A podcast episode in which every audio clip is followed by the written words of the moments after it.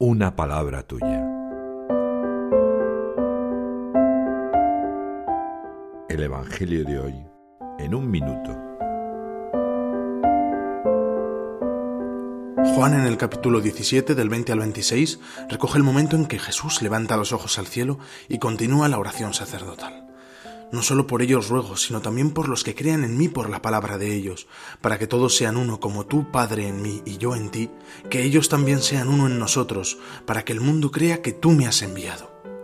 Jesús expresa al Padre su convencimiento de habernos dado la gloria que recibió, así como la petición de que estemos con Él y contemplemos su gloria, y añade, Les he dado a conocer y les daré a conocer tu nombre, para que el amor que me tenías esté en ellos y yo en ellos.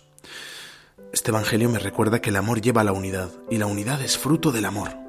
Comprendo el amor de preferencia que supone elegir a Jesús como tesoro único. ¿A qué me llama Dios?